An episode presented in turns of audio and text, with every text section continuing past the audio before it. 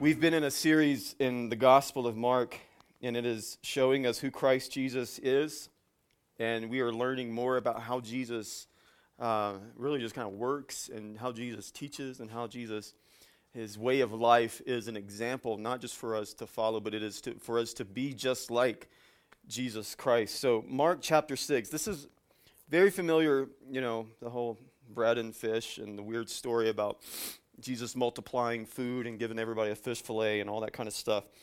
Um, on the surface, it just seems like, oh, this is a cool little miracle. But I think if we were to look into this, there is definitely something else happening within this uh, story. Mark is a very strategic writer, and he's a very incredible writer. So he's just not telling us about fish and bread just so that we could be in awe about fish and bread. There's actually so much more that's happening in here. So we're going to read um, about 12, 13 verses, and we're going to pick it up in verse number 30. Mark chapter 6, verse 30. And the word of God is here. Uh, the apostles returned to Jesus and told him all that they had done and taught. And he said to them, Come away by yourselves to a desolate place and rest for a while. For many were coming and going, and they had no leisure even to eat. And they went away in the boat to a desolate place by themselves. Now, many saw them going and recognized them, and they ran there on foot from all the towns and got there ahead of them. When he went ashore, he saw a great crowd, and he had compassion on them because they were like sheep without a shepherd. And he began to teach them many things. And when it grew late, his disciples came to him and said, This is a desolate place, and the hour is late. Send them away to go into the surrounding countryside and villages and buy themselves something to eat. But he, Jesus, answered them, You give them something to eat. And they said to him, Well, shall we go and buy 200 denarii worth of bread and give it to them as to eat? And he said to them, How many loaves do you have? Go and see. And when they, they had found out, they said, Five and two fish. And he commanded them all to sit down in, in groups on the green grass. So they sat down in groups by hundreds and, and fifties. And taking the five loaves and two fish, he looked up to heaven and said a blessing. And he broke the, the loaves and gave it to the disciples to set before the people. And he divided the two fish among them all. And they all ate and were satisfied.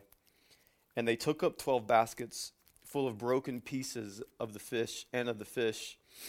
And those who ate the loaves were 5,000 men.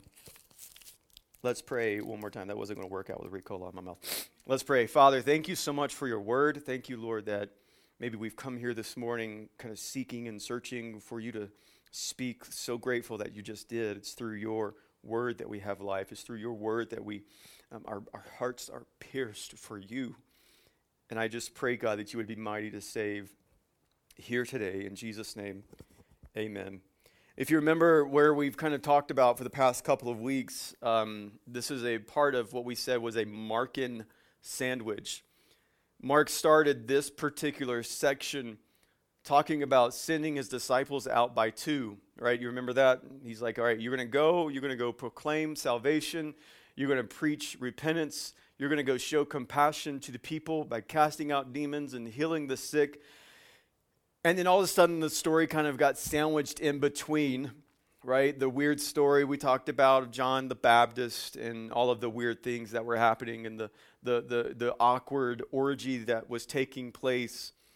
And so we, we recognize that we've got this weird story. And then, right after this, we find the, the, the bread, the other side of the bread, right? The other side of the story where Jesus left off from, where Mark left off from that story about sending out the disciples. Well, here they come back so they're now back and they have been journeying and, and news has spread about the gospel and about this man Jesus and and he did this to send them out so that his message could be more effective because while we still have quite a few more chapters to go in the book of Mark, in fact, we're just only weeks, if not just a month or two away from Jesus' death and resurrection. So Jesus is like, Look, boys, my time is coming to an end. I'm going to send you out and so he sends them out, and now here they come back. And so it's a, it's a very, very weird kind of story here. They, he goes to them recognizing that they are pretty tired. I mean, they are banged up. They are ready for a retreat. They are ready for some rest. And the crowds are getting crazy. And Jesus is like, let's just go and let's go Sabbath.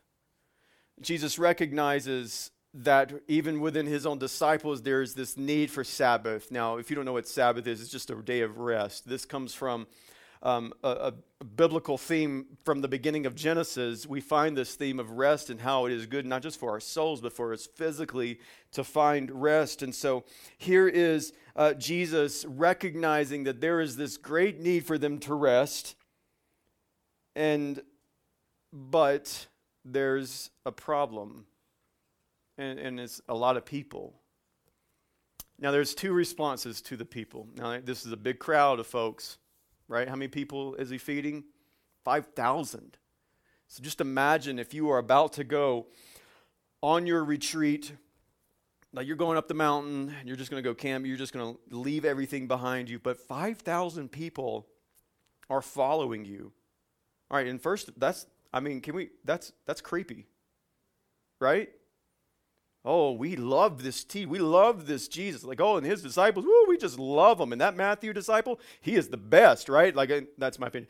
And, and like, we just, we love them. So let's go follow, let's go harass, like, like, let's go chase after Jesus and his disciples. And so Jesus' response is different. And he looks at the crowd. And what does the text say? The text say he looks and he saw sheep without a shepherd and he has compassion. Now, there's probably a reference in your in your Bible, and your reference is probably to Numbers 27, 17, and this is a, a reference to to Moses is asking for who's going to be my successor. It's almost at the end of Moses' life. This is right before Moses identifies Joshua as his successor. And then he says, Who shall go out before them and come before them? Who shall lead them out and bring them in? That the congregation of the Lord may not be as sheep and have no shepherd. This is a common thread throughout all of the Old Testament and the New Testament about there being a shepherd and how Jesus and, and really in the Old Testament how Yahweh and God is our ultimate shepherd and his people are viewed then as sheep. Now that's that's not the best thing to be equated to. Right? Maybe raise sheep. Anybody raise sheep in here? Okay. Um, sheep, they stink um, sheep, they, they can't do life by themselves. Somebody's got to take the shears and, and shave them down. And who's going to do that? The shepherd. Somebody has to tend to them. Somebody has to lead them in the direction that they have to go. So if you're always thinking that sheep, that you're like, you know, the Bible, oh, we're sheep, we're so cuddly, we're so cute. No, you stink. You need somebody to shave your head. You need somebody to lead you as you are constantly looking down you're always needing someone to lead you. And Jesus looks out at this crowd and he's like, this is, this is like the Old Testament, this is like the prophet, this is like the guy Moses who's looking out and he's, and he's thinking if no one is here to lead them, they will be about their own business and they will, it will lead to their own destruction. They have to have somebody to lead them. And Jesus still, he sees this crowd and he has great compassion on them. And, and what do we expect Jesus to do next? If I was reading this in 2022, I would expect Jesus to, to, to go out and greet all of them and give them a big old hug. Oh, you've made it. Oh, you've welcomed to desolation. Right? Because that's what the Bible says. They're like in a desolate place.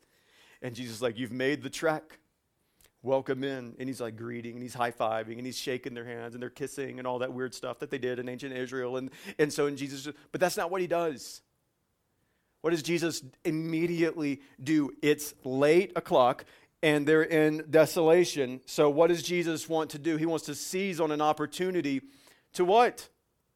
To do one of the things that he was sent to do.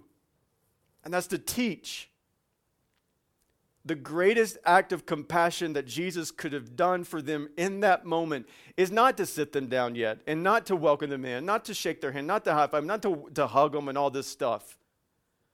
He recognizes that the greatest need that was in, with, within them is to be taught. Jesus sees an opportunity where people seem lost. And his first response, don't miss this, because this is so vital and important. Jesus' act of compassion is to immediately teach them the word of God. He is, he is teaching them and he is preaching salvation. He is preaching repentance. The greatest act of compassion could it be for us is, is, is to share the word of God with someone. I, you, you see a homeless guy and you're like, well, I, wa- I want to get this guy to a house. I want to get this guy some shelter. I want to, I want to give him some food. And, and yeah, that's, that's a good idea. But does that, is that, is that like eternally lasting for him? No. A, a shelter over his head isn't going to bring him salvation. You, you could see someone who is in need or see somebody who needs help with something. And, and yeah, please, like, like, like don't hear this and be like, well, my preacher said I'm not supposed to help anybody. Well, I think you're hearing wrong, and that's probably just you making an excuse, and you're already a turd and you need Jesus, okay? And so, like, what, what is Jesus like? He's the he he sees their immediate need. And, and the immediate need is an eternal need to be met. That's that's why, like, when I, I take I take the word of God like so serious. And anyone who shares and anyone who's standing here and proclaiming it to you, that we take this word of God serious because we know that we need, ultimately, what we need is to be taught the word of God. Like in my heart, what I need is the gospel of Jesus. I don't ever get to a point in my, my walk with the Lord and be like, you know what? I have graduated from the gospel. Now it's time for that eschatology. And beast and the rising of the west. You know all that weird stuff. Like like we think at some point like the gospel ah, it's just like elementary. Let's teach it to our kids. And then and then like i'll just i'll dive into the sign gifts and all this weird stuff. But that jesus is ultimately what we need is to, to be gospeled in our life. We need to teach our we need to hear the word of god. We need to we need to read the word of god. We need to let the word of god read us because ultimately that's what we need that's our greatest need. In fact, a, a pastor, Martyn Lloyd-Jones, if you haven't heard of this guy, you should uh, check out some of his resources. I mean, he's dead, but he's got some really good stuff. In fact, most of the people I, I tell you to go listen to, they're probably all dead. Um, what is the chief end of preaching? And, and Martyn Lloyd-Jones says this. I like to think of it like this to give men and women a sense of God and his presence. That's, that's the chief end of hearing and the chief end of listening to the Word of God so that you know God and you have an awareness of His presence with you. Now, there's some conflicting ideas it, going through this. Um, it's kind of like a he said, they said exchange. Jesus says this, they say this, and it's kind of this is weird. And honestly, if you're looking at this, I don't know if you've read this before and thought, wow, these disciples, they, they come across a little disrespectful. They've come across like they're just, like, who do you think you are? Right? They're just kind of a matter of fact type people. And they say, well, this is just a desolate place and the hour is late. So just send them away to go into the surrounding countryside and, and villages and buy them something to eat. Like this, this is, this is like them just being a little um, harsh in their tone to Jesus. Like, no, no, bro, we came here to rest. You said we coming out here to go on a retreat, and now you're like, oh, now Jesus has got to have compassion for the people. No, Jesus, just tell them to go away. It, and you like if you recount like the times that the disciples have kind of been like this, been really harsh to Jesus. Like if you remember, just like just a um, not too long ago, they're on the boat. The boat's rocking. There's a big old storm. They're like, Jesus, what you doing? Like we over here about to die, and you're just over here taking a nap. You, you don't have the authority to tell Jesus what to do. We don't, we don't flow in that kind of authority. Never would you hear in this, in, in this context, never would you hear a student tell a rabbi what to do. So these, these boys, they thinking pretty, you know, maybe, and this may be conjecture, but maybe, maybe not, but, you know, they've, they've been out and they've, you know, they feeling like a little celebrity out there. You know, the people they've been welcoming us in. They know they're just calling, they're following us. We've been healing, we've been doing all these things, and now look at us, Jesus. We deserve our rest. You send them away. There's this arrogance that's built up within them. And Jesus is like, um, okay, Felicia, this isn't how it works, all right? It, it, it's funny because then he says, like, no, you're going to go get them something to eat. Jesus corrects them. Uh, yet again, this is a there's a reference in Numbers chapter 11. Moses is saying, where, where am I going to get food for these people? And, and God provides manna. And so they, Jesus says, okay, you're going to go get, go get the food. And, and you know, maybe the disciples, I, I beg your pardon. Do you not know how much money that's going to cost to feed 5,000? Now, let's pause for a second because we don't know if this was 5,000 men or 5,000 like humans, like people. Some people believe it was just 5,000 just men. They left the wives and children at home. But that's not really indicative of how people follow the type of people that follow Jesus, because Jesus is healing women and he's healing children. So if it's just a 5,000 count on the men, then we're, we're talking maybe 12,000 people here that the disciples are thinking, This is crazy, Jesus. You want us to feed these people? They recognize they have nothing. They have what? Five loaves and two fish. I, I could imagine at this point, they're probably thinking, you know what, we got him. He know I ain't got no money. He the one, Jesus is the one that just told them, don't carry extra stuff, don't carry all the extra money, don't carry, you know, the extra tunic and all that weird stuff. Like, like just come with your bare, just go be sent out with just the bare minimal so that you can learn to depend and trust on God. All right, so you got this framework already happening where they ain't got a lot of money. Or if they do, they're not carrying it around with them. And so Jesus recognizes this. And it's like, so you got, and so now that, man, I'm sure they're like, oh, we've cornered Jesus now we ain't got nothing to eat. We have no money to go out into the villages. It's late. We're in Desolationville. Like a lion, tiger, and bear gonna come out here and eat us if we go travel out by ourselves. So, Jesus, you really think? Yeah, we've got you, Jesus. Jesus recognizes that they have nothing. And I think that when we get into that moment in our lives, where we recognize we've been emptied out and we have absolutely nothing to offer. That's where Jesus steps in and does his miraculous work through us. Jesus never uses the people who say, I've got more than enough, Jesus, I got this for you. Scan through the Old Testament. Jesus uses cowards, Jesus uses imbeciles, he uses morons, he uses murderers, he uses all these types of people who have been emptied out and recognize they have nothing to offer Jesus. And when we get to that point in our lives, I have nothing to offer you, Jesus, I have nothing to offer these people. That's when Jesus steps in. Like, let me just pause and just berate the, like just go into this more like since these disciples realize we have nothing so let's just send them away like like that should speak to us. That we should never be at this point in our life to where like you know i'm done i've emptied out my resources let somebody else take care of it. I have nothing else to give let's just let's let's let the preacher take care of it he's supposed to do it like let's let so and so take care of everything like, we never should get to that point in our life where we say, you know what, God, I'm retired, I'm done, I've emptied all my resources.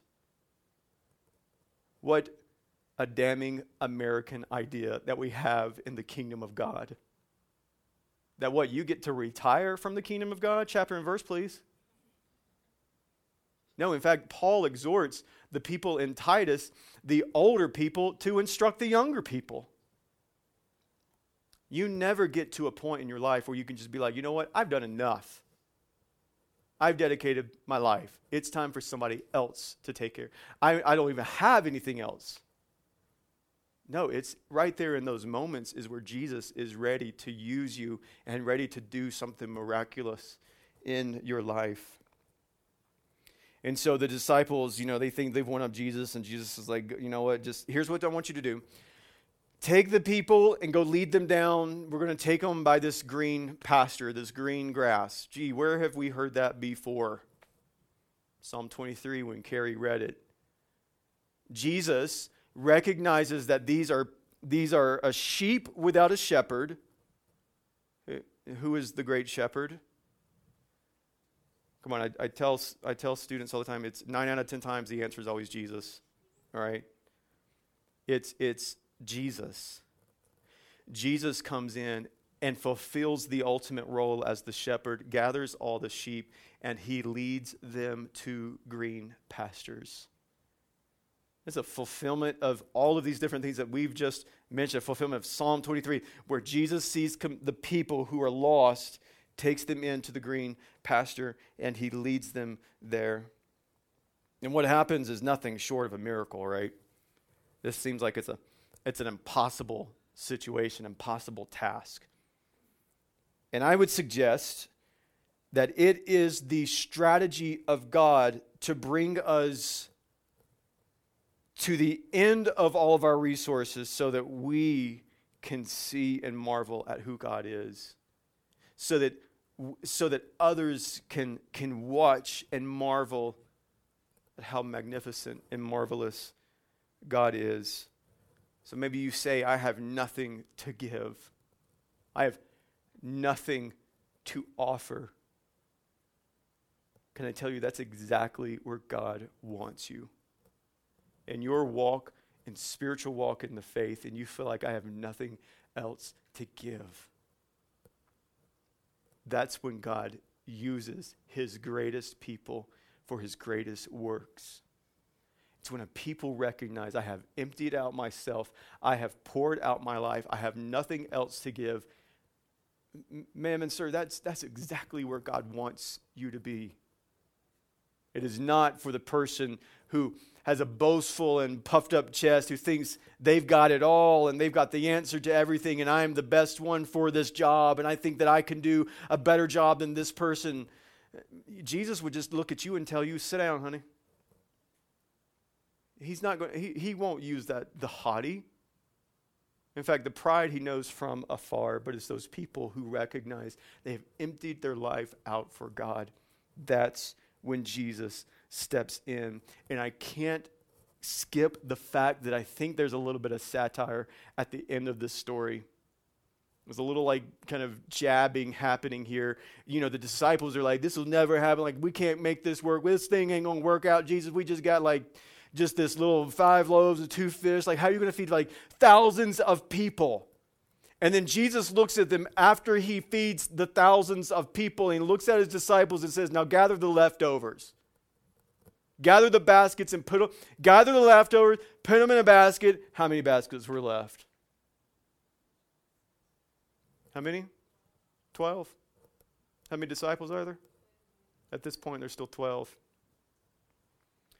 I'm quite sure as every disciple is picking up their basket, they're probably looking, oh, you got a basket too. Oh, you got, you know, it's like that Spider-Man meme, like you're Spider-Man. Like, you got the, you got the basket too. And they, they, there's this kind of this realization where, oh, okay. Jesus is just pointing out our disbelief, you know, no big deal.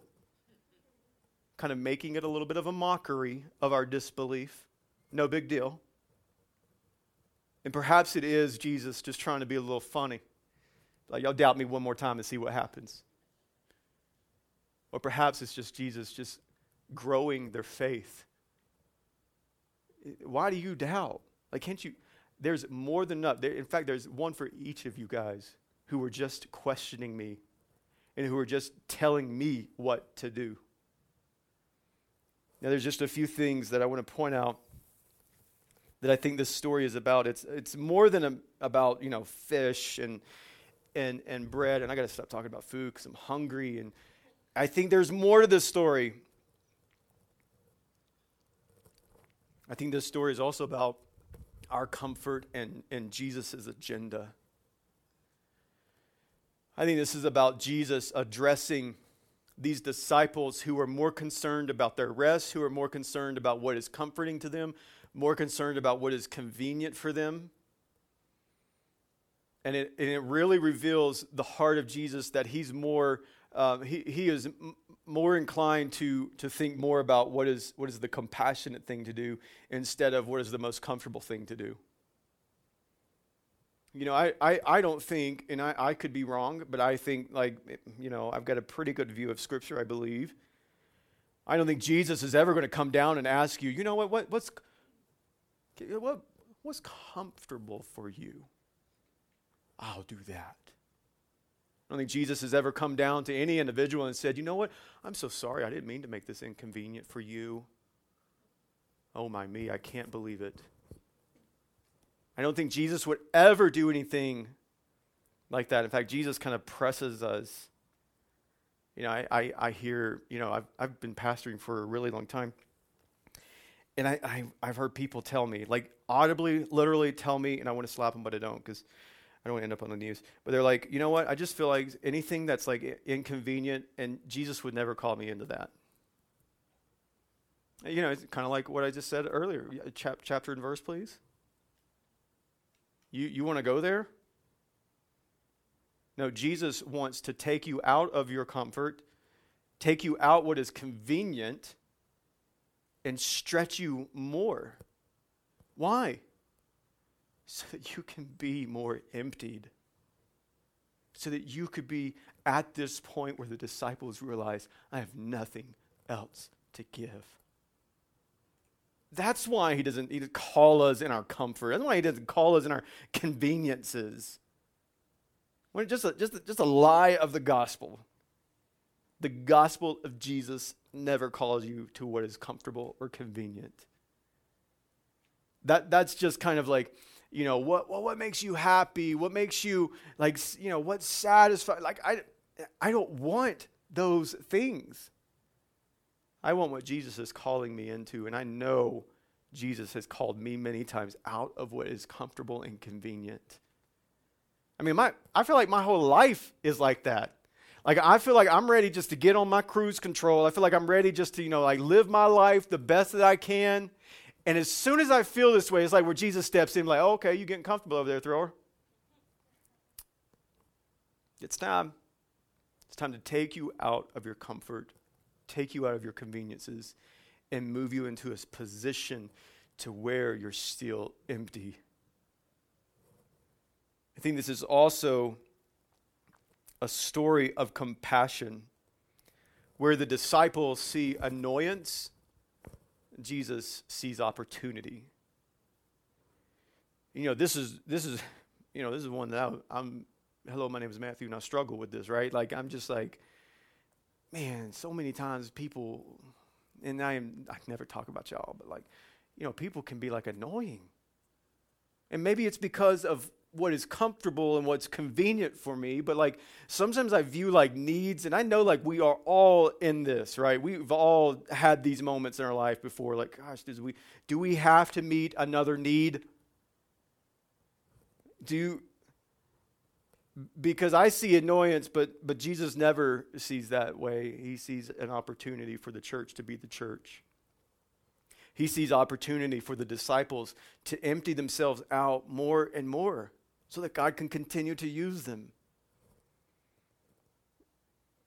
I think this is also a story of Jesus using empty, disgruntled people and the church says, Amen.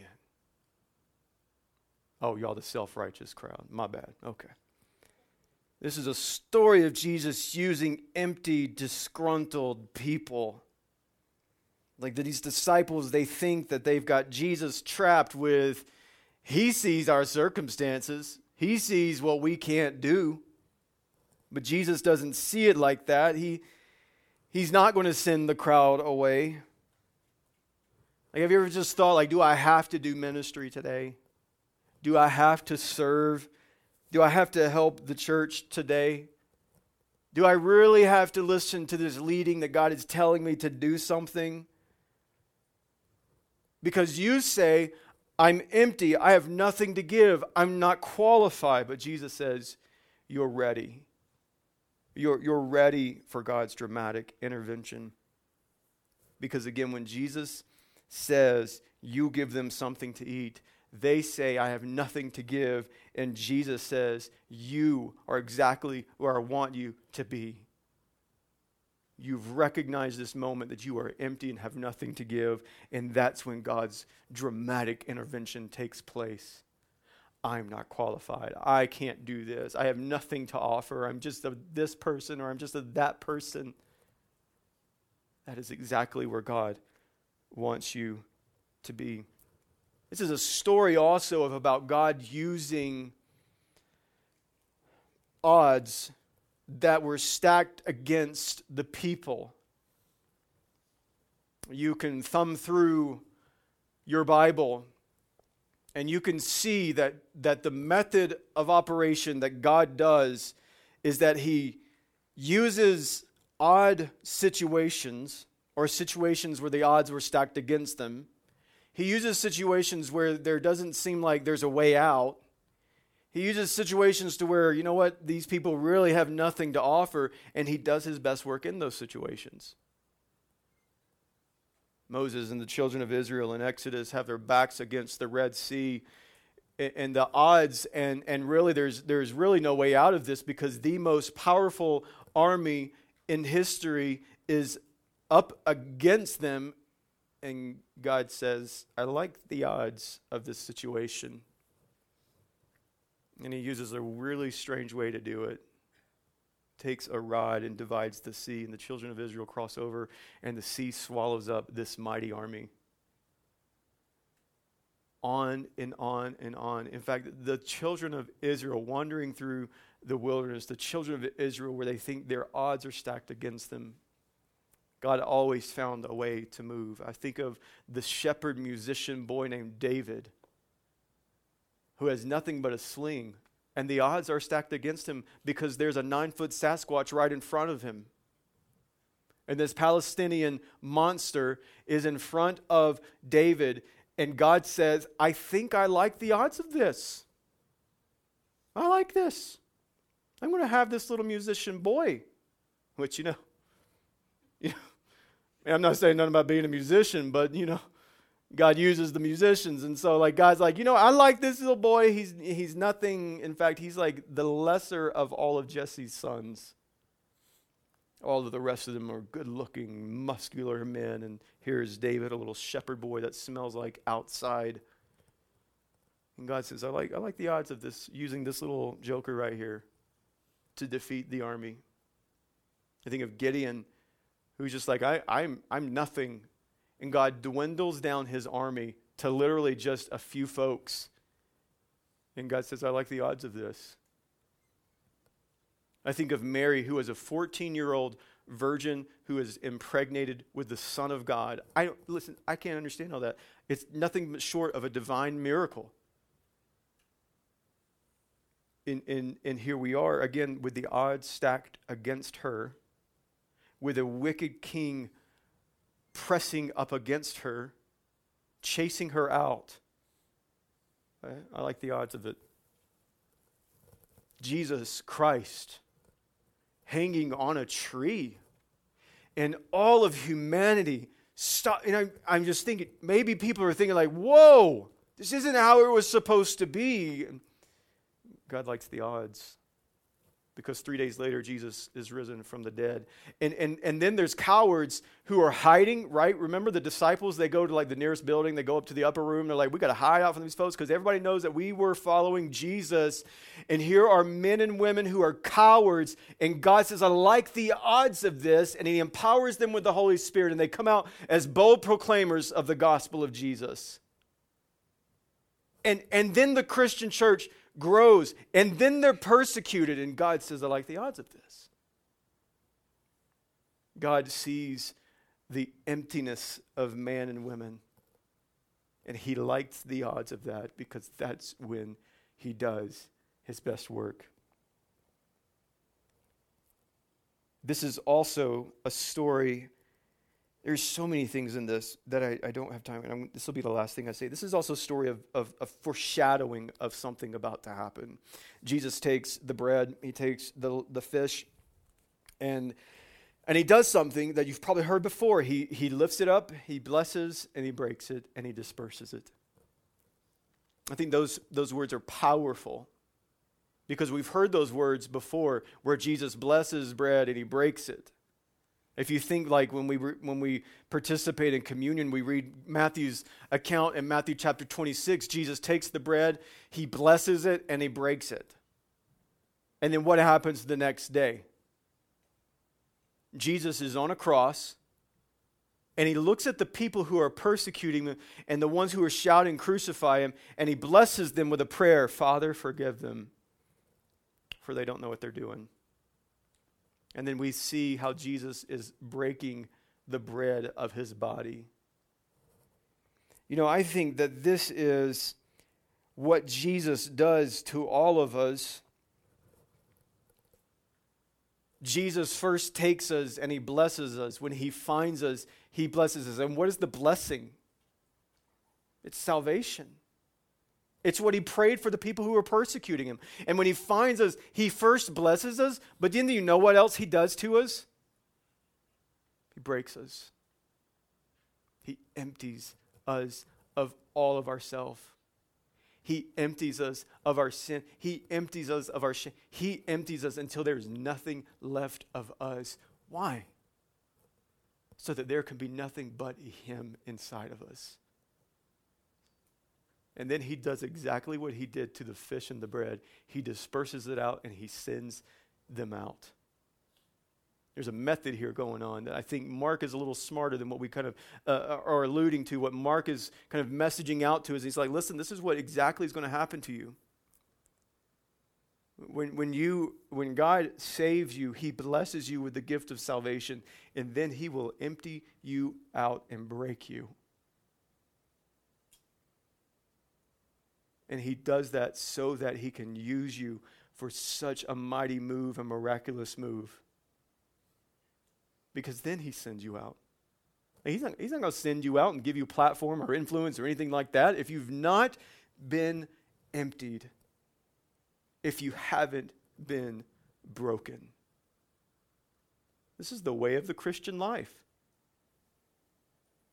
That God blesses you. May God break you. And may God send us out for his kingdom.